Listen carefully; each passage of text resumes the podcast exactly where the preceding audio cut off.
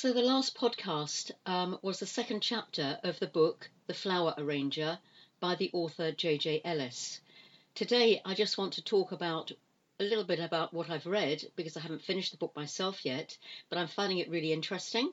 And I just want to highlight some of those reasons and tell you a little bit about the author, which I've uh, become interested in to find out how she got this knowledge.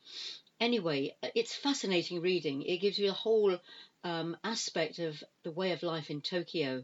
There are many references which are made about the daily activities, the people, their lifestyle, their traditions, and also the comparison with the criminal system in Japan to the UK.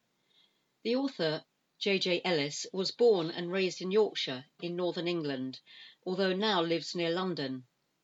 The author's interest in Japan was sparked when a family member won a trip there by singing in Japanese at an exhibition in the UK.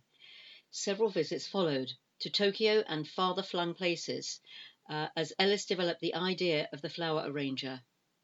Two more crime novels featuring the team of Tanaka and Blaine are planned, so this is all very new and very fresh. And if you do Google the author, you'll find that she's not the only J.J. Ellis.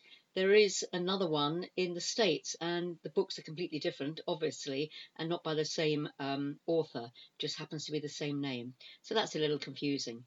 Anyway, I, I think that the book itself is fascinating. I find it very interesting. It's a crime novel, but it's different, it's got an angle on it, and uh, so far, I'm not being able to put it down, which is what makes a good book a good book.